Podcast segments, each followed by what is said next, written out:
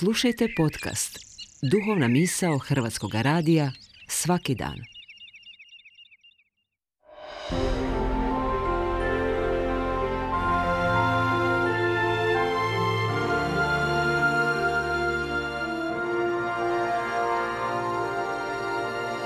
Duhovna misao. Urednica je Blaženka Jančić.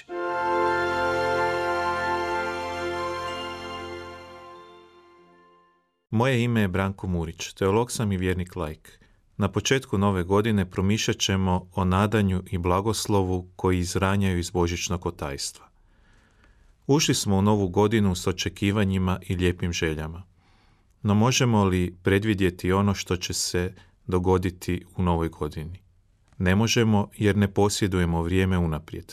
Vjerojatno na puno toga što će se dogoditi ne možemo utjecati. I to može dovesti do paralizirajućeg straha i loših slutnji.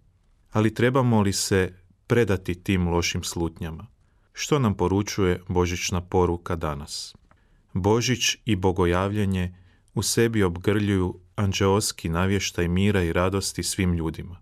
No za razliku od svjetovnih sila i moći, taj mir i radost imaju svoje izvorište i smisao pronalaze tek u onome koji se rodi u Betlehemu, u Isusu koji označava ispunjenje vremena i puninu radosti.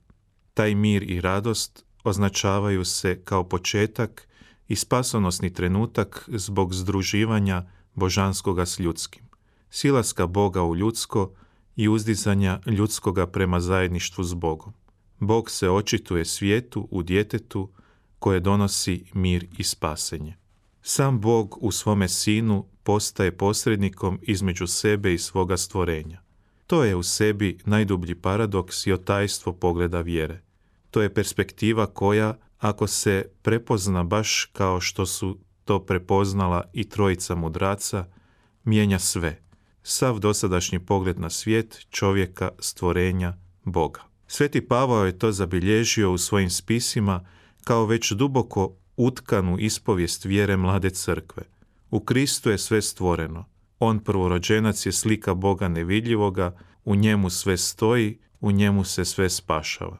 Zato za kršćanina pogled ispunjen mirom i radošću, ljubavlju i blagošću prema drugomu nije neka naiva, niti politika korektnosti ili filozofija humanizma, nego je to temeljni način po kojemu je satkana vjera u onoga u kome sve stoji. Ne smijemo odvratiti svoj pogled od svijeta, nego ga trebamo uobličiti onom optikom božićnog navještaja. Život koji se temelji na poruci koja izranja iz Božića ne može biti besciljan, ne može biti onaj koji je egoističan, začahuren u zadovoljenje vlastitih potreba, gluh i slijep prema nepravdi u svijetu. Kršćanin ne može biti ravnodušan. Postavljeno pitanje na početku našega promišljanja zadobiva svoj odgovor. Nema mjesta za očaj i paralizirajući strah pred novim. Ako božićno vrijeme donosi Božje ispunjenje u imenu svoga Sina, da je tu s nama, Emanuel, onda to znači da je i u našem sadašnjem vremenu i u onomu koje je pred nama Bog postao našim stvarnim i pravim suputnikom. Zato i promatrajmo sebe i one koje ćemo susretati u novoj godini kao obostranu darovanost trajnog ispunjenja smislom i radošću, mirom i ljubavlju. U tom duhu božićne poruke koja zaogrće i novost godine koju smo započeli, ima i smisao blagoslivljati onim blagoslovom kojim je Gospodin po Mojsiju rekao Aronu da blagoslivlja cijeli narod, a kojega nam daje na najkonkretniji način i po svome Sinu u božićnom vremenu.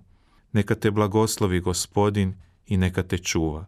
Neka te Gospodin licem svojim obasja i milostiv ti bude.